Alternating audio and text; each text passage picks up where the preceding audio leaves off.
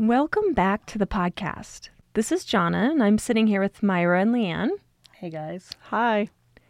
And we just want to take a few minutes and talk through some of the things that we feel have stood out so far in the season. So, Leanne, Myra, what stood out to you? Well, you know, what stood out to me was a Walter story. Um, you Yeah. know, the fact that he was incarcerated, and then while he was incarcerated, he got a degree because it was important, you know, important for him to move forward in his life. And he gets out and he's struggling because people don't want to give him a second chance, which seems awful, you know? Yeah, he can't find housing because no one will rent to him. Exactly. Can't find a job. No one will hire him. Yeah. Yeah, it's tough to affirm who you are when nobody will give you a chance. exactly. Yeah. You know, I, I think the way David, who's in episode two, how he treats his own work to move forward and progress is really to to isolate himself and to be very picky about who's around him because a lot of people don't help him move forward. And he came to some recognition about that at some point and said, Hey, my community, I'm going to choose who that is. They're going to be a certain type of positive people, and otherwise, really don't want to be around other people. Right. Yeah, he really makes that point that your environment matters. Who you're surrounded by can really matter. And you know, if it's if you're in surrounded by your old things that reinforce your old patterns, you might just stay in that cycle of homelessness or use or whatever it may be. People, places, and things. Yes. Yes. I thought that was really compelling too. And I think, you know, bringing it to our last episode with Betsy, you know, her, the start of her story is her leaving home at 16 and really not having that support system or family nearby, right? And she then gets into drug use really to fit in. And then, you know, as she's on her journey, she really is holding this tension of living a healthy life, holding down professional jobs, and trying to sort of move forward and regain stability, and also still struggling with that very real addiction. And it, it just makes it feel like it's not a choice. You It's know, like the addiction ju- draws her in. It's like she's juggling. She's juggling it all together. Yeah, exactly. And when addiction isn't your choice and you don't have any tools, you you know, you fall back. I mean, it happens all the time to all sorts of people. Yes, yes. And it's it's normal for it to happen until you start feeling comfortable with how to move forward and finding the right tools. Yeah. Which, you know, Betsy does. She really gets that support, builds her toolkit, and now here she is working to help other folks who are in similar situations, which is really, you know, I think beautiful. It's it's part of it. wonderful. Yeah. You know, a thread that I think we heard in these last interviews, and I think we're going to continue to hear in our stories going forward, is this this stigma that is attached to being unhoused. Betsy spoke eloquently about the experience of having a paramedic look at her, look at her in her eyes, and she could read that that paramedic did not think she was worth saving. And David talked about people walking past you on the street like you were part of the pavement.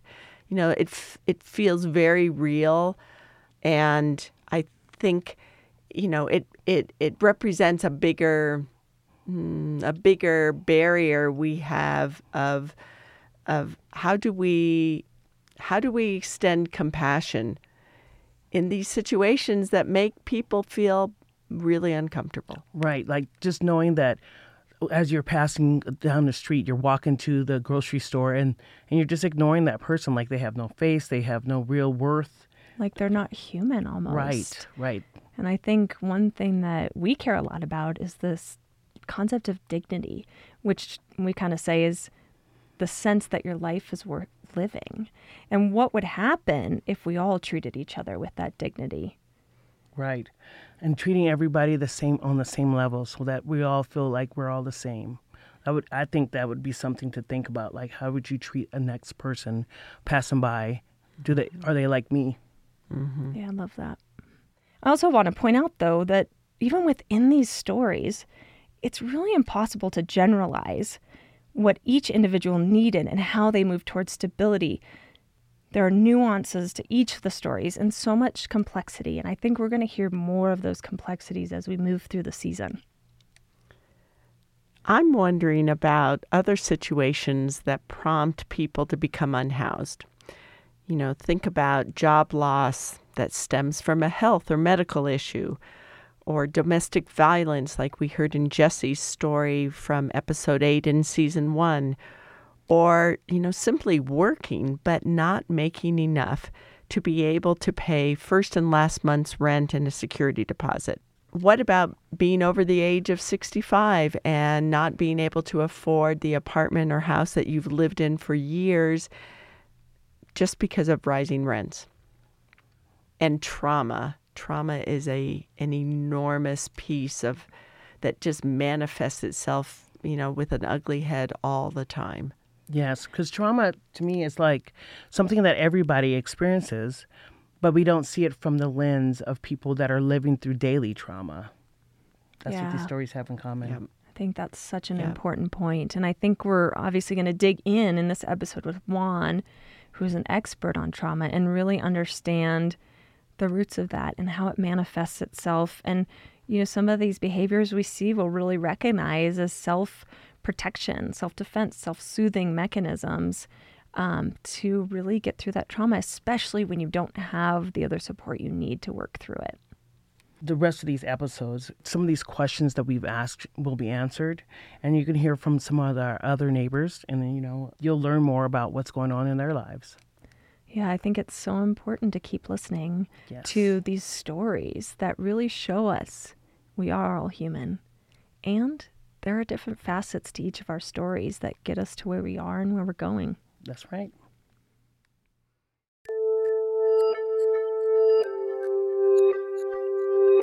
Think about the way the world is and the way that the world could be. all of our systems are interrelated and interdependent. There's a thousand different voices that nobody hears. We're looking at a human being, and there's life story. Story. Story. Story. Story. story, connection to the people we don't know that live near us. An elevated Denver starts now. Welcome back to the Elevated Denver podcast. In this episode, we will hear from Juan, a licensed professional counselor and trauma specialist working with the Caring for Denver Foundation. Juan gives us insight into what causes trauma, how it shows up in behaviors and physical health, and the link between trauma and homelessness. This episode is being brought to you by Mead and Hunt, a national full-service architectural and engineering firm with an office in Denver. Before we start, we want to let you know that we went through an informed consent process with everyone we interviewed, and before airing each of these episodes, we sent the recording to the interviewees to make sure that they were still comfortable with us sharing their story. Hello, this is Leanne, and today I'm with Juan Escobedo. Um, Juan, you want to tell us a little something about yourself? Yes, I'm a licensed professional counselor here in the state of Colorado. Had um, decades of practice and direct service to at an outpatient level with a variety of mental health services. My own, my other head is also I'm a program officer for the Caring for Denver Foundation and making sure that we're funding programs that are touching both mental health and substance misuse.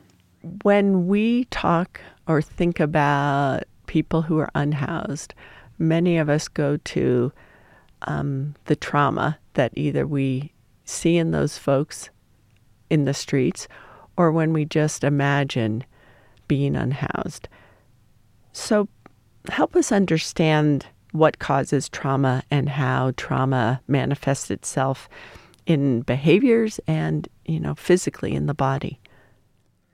Yeah, definitely. So, at the core, when we are trying to define and understand trauma, we can understand that it's an experience that has been deeply distressing and or disturbing, right? It hits you at your core, and this experience sends the mind, body, and heart into survival mode.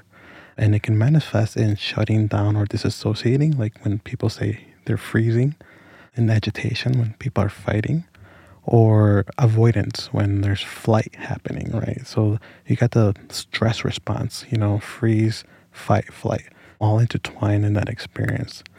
And in this experience, it it deeply ingrains itself in memory. There are so much details that the mind captures from this experience that it associates it strongly with emotions as well. So, strong emotional reaction, strong memory, and that fight flight response all intertwine in this experience. From there, there's things that happen in the brain. So, when we are triggered or things that we notice in our environment make us remember that same experience, it gets us stuck in that. So, it, in that kind of loop that we're stuck in, it relives all those experiences again, all those details, all those emotions. And that's a little bit about how trauma kind of is, we define it, understand it.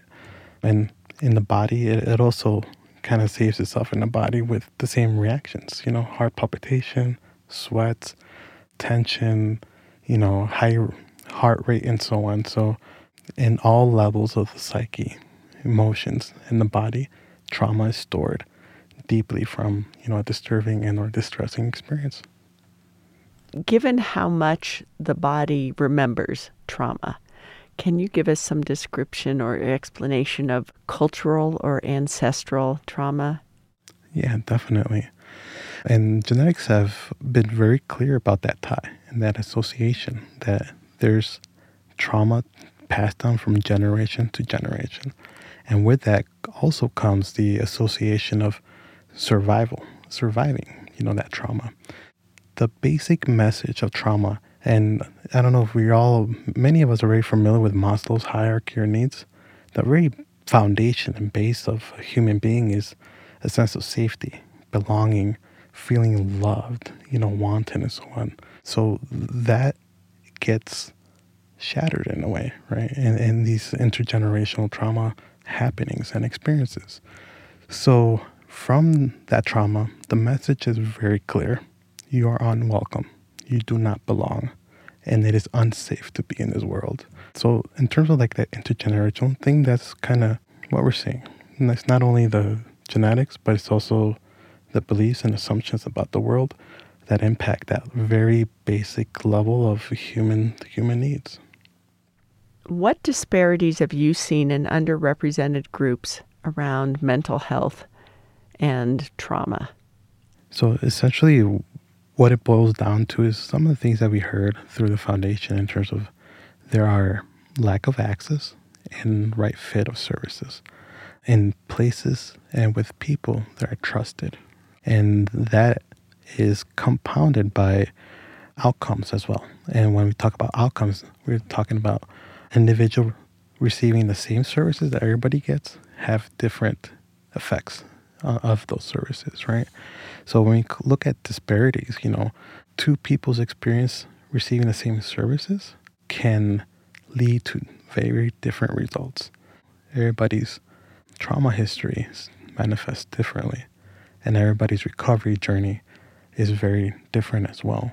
And part of the disparities is that put you know, all those challenges and barriers in play and compound that with the trauma, right? Compound that with the intergenerational trauma. And then compound that with the trauma from being unhoused, you know, not getting your needs met.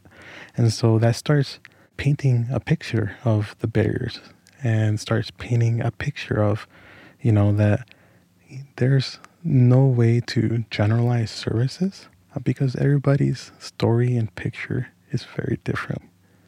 That seems to have a lot of implications on public policy, on how to address our issues around homelessness. There seems to be um, an, a wish to make it standard because there are a lot of people who need a lot of services.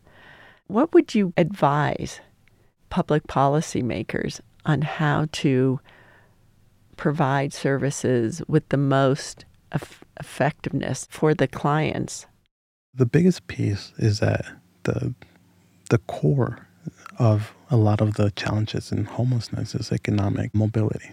And then everything else just kind of intertwines and interconnects. Once we understand that it's a lot more complex, And when you add on the trauma, the mental health, the substance misuse, the intergenerational piece, then the landscape looks different. There's this desperation of just, you know, find a solution, somebody please. And so you got many leaders coming out to say, here's the solution, here's the solution, here's the solution. Whatever we're thinking of in terms of solution, you know, I think we got to keep in mind that it needs to be just as comprehensive as complex as the problem. There's a history of us saying, well, they just need a house. There's many, many shelters. But that wasn't the question. That wasn't solving for, right? We know that in the shelters, there's a lot of trauma, it's unsafe, right? We know that there's a lot of stealing happening. There's bed bugs and so on. And so there's safety, even safety is not something that's you know provided. And then there's rules and structures that again make it more and more difficult. And depending on the individual, right? There's still triggers of trauma. There's still you know substance misuse. There's still just survive being in survival mode. So whatever policy that we're trying to set forth, I, I really just encourage that let there be solutions. They're adaptable, flexible, and more dynamic than just cookie cutter approaches. Through my conversations with a lot of homeless organizations and, and peers and service providers, at the core is just access to those basic economic resources. And when somebody doesn't receive that and or doesn't get those, again, fight, flight, or freeze, right? Either hopelessness kicks in and there's got to be ways to cope with that.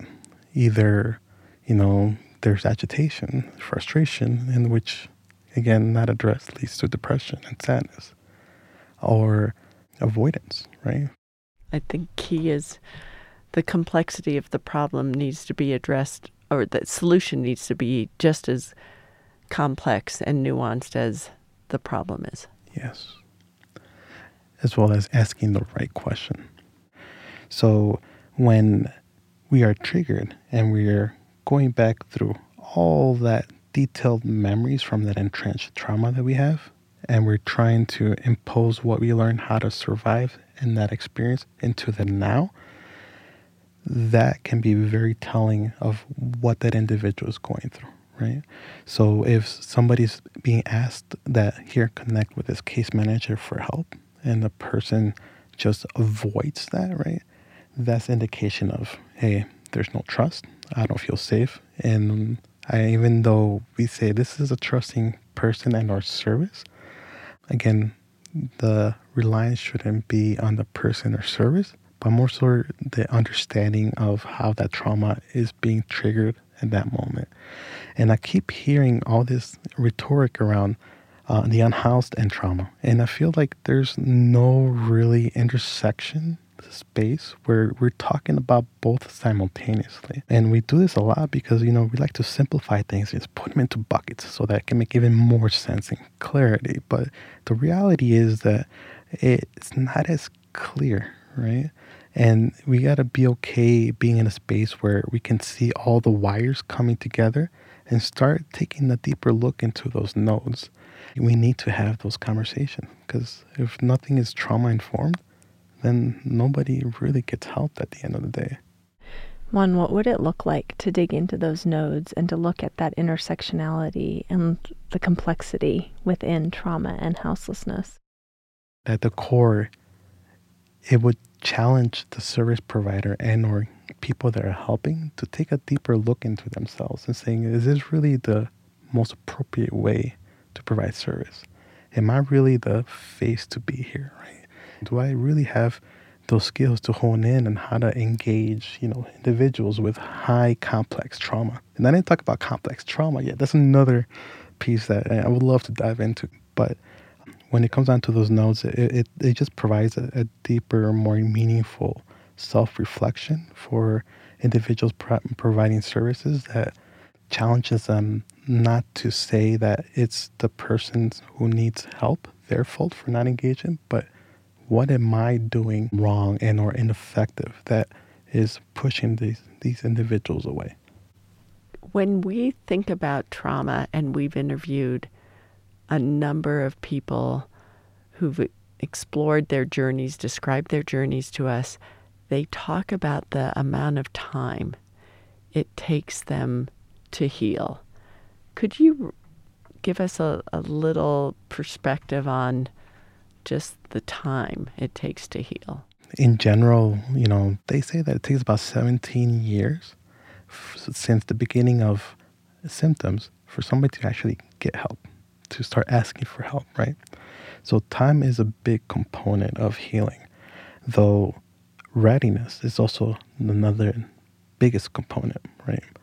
We can give somebody all the time that they need, and we see individuals take lifetimes, right, to trying to figure this out, but still can't, and that's okay. Everybody's journey is very different. The readiness component is even more important because once you're ready, then there's a motivation to seek whatever resources to get on track or to heal and or move on and or incorporate the trauma as part of your life story that results in you know a surviving individual that have been empowered and you know spearheading what's best for them in, in the future. So yes time is very very important. So if someone doesn't have time to heal or isn't in a healing process, how might that affect their ability to go about meeting their basic needs or navigating the system to meet their needs? When we look at, at, at trauma, and I mentioned earlier about ways how to survive it, right? There's ways that individuals learn how to, you know, simply survive that experience. And they do this through coping skills. It could be both healthy or unhealthy. Some of these coping skills can be substances, right? And that's just to kind of survive, just to get by and make sure that the trauma is at bay. And when that happens, again, the road to kind of substance misuse challenges can be very, very rocky one, where you know the substance tends to take precedence over basic needs, right? Employment, housing, food, family relationships, and so on and so on. Another example is that you know, there's some policies that are out there in place, right? It's very difficult to gain housing once there's a felony in your record. It's very difficult to get housing when there's an eviction history in your record and so on, right? So there's environmental things that are also at play that prohibits somebody to get their basic needs met. And we can look a little bit deeper into abuse and neglected children. All their needs are getting met, right? hypothetically speaking, if there's a house, there's a roof over their head, there's food on the table, they have access to a bathroom and water. But on a daily basis, you know, the abuse is happening. Now, let's really look into that situation.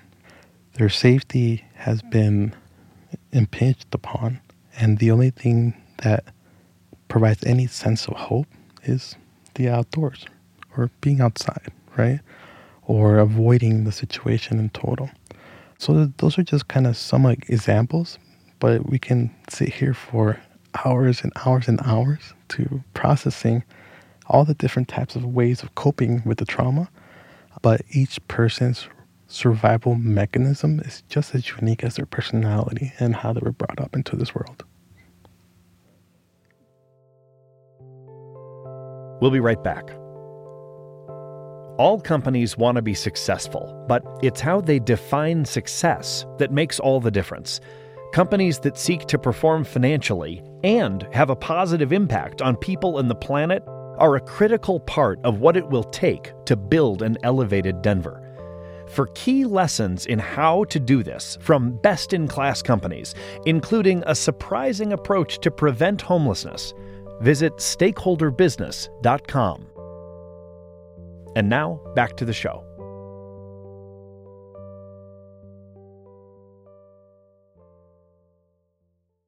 Can you speak a little bit about the link between trauma and trust or lack of trust in other people, in institutions that you know those of us you know would say well you know there's there's an opportunity over there why don't the unhoused go seek that opportunity in that space, from that building, from those people?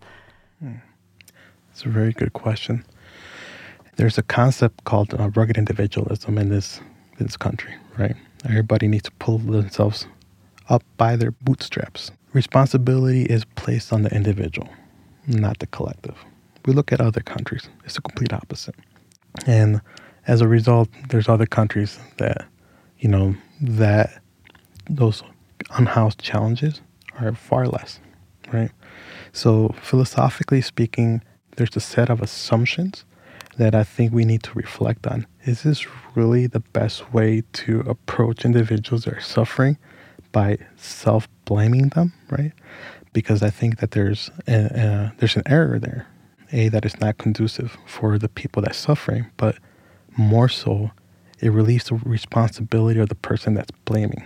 And hence, if they become an other, then it is a lot easier to cope with that responsibility because it's no longer the individuals um, that's saying these things anymore, right? Is placed on the individual that's suffering instead. So, really challenging kind of those cultural beliefs is going to be the first step because I think if we're really going to make change, we also have to take responsibility for everybody's suffering. And that is a culture shift that we haven't embarked yet in at all from from the beginning of time. The other piece is, you know, substance misuse and trauma are highly, highly correlated, right? And there's a piece called co-occurring where both of them are happening at the same time. And we know that on the average, there are 22 million people in the US that are struggling with substances. And there's uh, a three quarters of those individuals have been using substances as a way to cope with, you know, the trauma, as a way to, you know, survive, you know, make sure that that trauma monster has been lightened a little bit and or, you know, volume has been decreased significantly so that we can kind of continue our day. Sometimes with trauma, all it is is just a voice in the back of the head. You're going to get hurt. Don't do this. Avoid that. Run away. And so on and so on. So that's kind of the second piece that I wanted to also lay out that, you know, for this individual, safety is always questioned. And then my third piece around that is that institutions are made out of people. Service providers are people themselves too, right?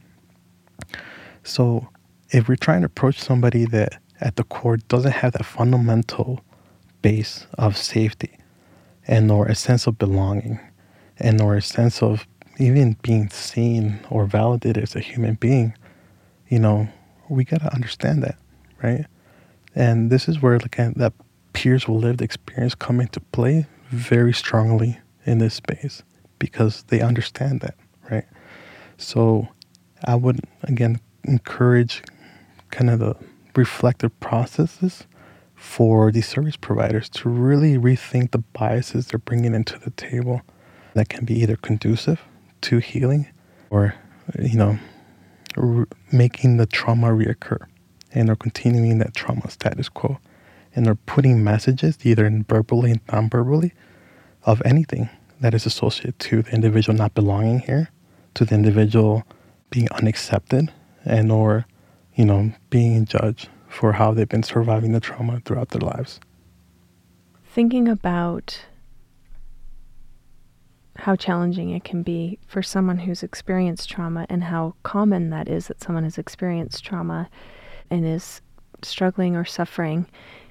What can we do to move in this direction where we feel this mutual responsibility and care for one another and how what do we do when we encounter folks who are suffering the first step is always awareness you know and i think that there's a a step for everybody to be educated in is that let's start being really, really, I mean, hyper aware of our own beliefs and biases as we confront people or as we come across individuals that are unhoused. I really want to encourage people to get educated and to learn that the intersection between unhoused, trauma, mental health, and substance misuse is real and it's not an isolated event, that everything's interconnected.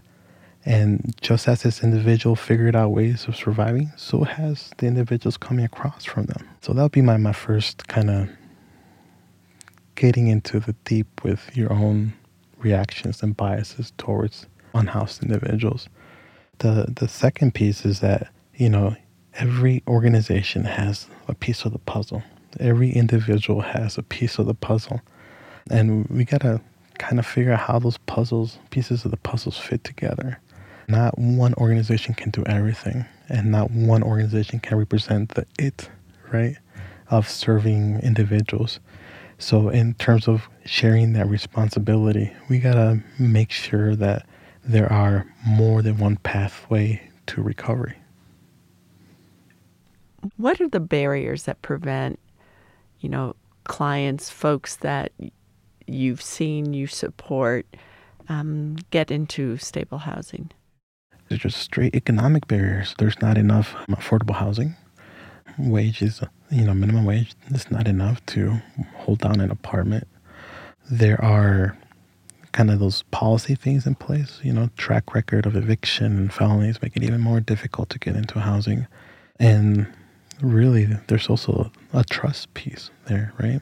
Because even if we provide housing, and again, through a lot of my work, you know, it, that transition is difficult, you know, going from surviving the streets to having a home. So if that is not addressed and or doesn't feel safe, the same ways of surviving will come up again, right? So there's a couple of pieces in, in there too, in terms of how do we even keep individuals housed, right? Again, there's a whole spectrum of, of the unhoused, and we tend to just see and pay attention to the individuals that are out in the streets. They're, you know, crossing our paths a lot. But there's not enough conversation about retention. There's not enough conversation about, you know, prevention. You know, there's a lot of individuals at the borderline of being one paycheck away from being in the street, essentially, right? So there's the whole spectrum that I think we really need to start looking more into. And if we want to put solutions or monies, it will be that comprehensive spectrum to make sure that no matter what point of homelessness this individual is touching, that we're able to respond appropriately with a cultural trauma lens and linguistically in a way that makes sense. I was just going to talk a little bit more about kind of the childhood adverse experiences, mostly because as we were talking about trauma and then the after effects, right? As it relates to what we see in terms of like individuals being unhoused and, and homeless because we tend to be just stuck in the moment. We we don't see the track record from there, right? So from the adverse childhood experiences, I mean, if the trauma happens very very early on, there are exponentially high chances for this individual to experience kind of the mental health challenges as well as the substance misuse. If an adolescent gets to experience trauma, there's a four four times more likelihood of them being involved in substances for coping of that trauma. And when trauma happens early, early on, I mean, it literally changes the brain. So at the end of the day, if there's a message out there, like we gotta take care of our littles because it is our littles who will become one day adults. And in these adults, we want them to have the best chance in life. Are you hopeful about the future of this work? I am. Again, I think I just like with any any individual, there are days where I feel defeated and there's days where I feel very, very hopeful. I think there will be always hope for the future.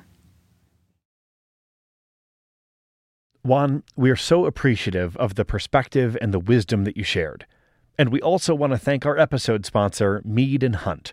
They're a national full service architectural and engineering firm that have been serving clients for well over a century. They're committed to shaping the future by putting people first and embracing innovation to meet the evolving needs of their clients, employees, and communities. The Elevated Denver podcast is produced by Leanne Morrison, Myra Nagy, and Jana Flood. Editing, sound design, and music are composed and provided by Jesse Boynton. Recording and production provided by House of Pod. If you found this episode interesting and would like to learn more about our work, please visit us at elevateddenver.co. And don't forget to let others in the community know about this podcast. It's going to take all of us to build an elevated Denver.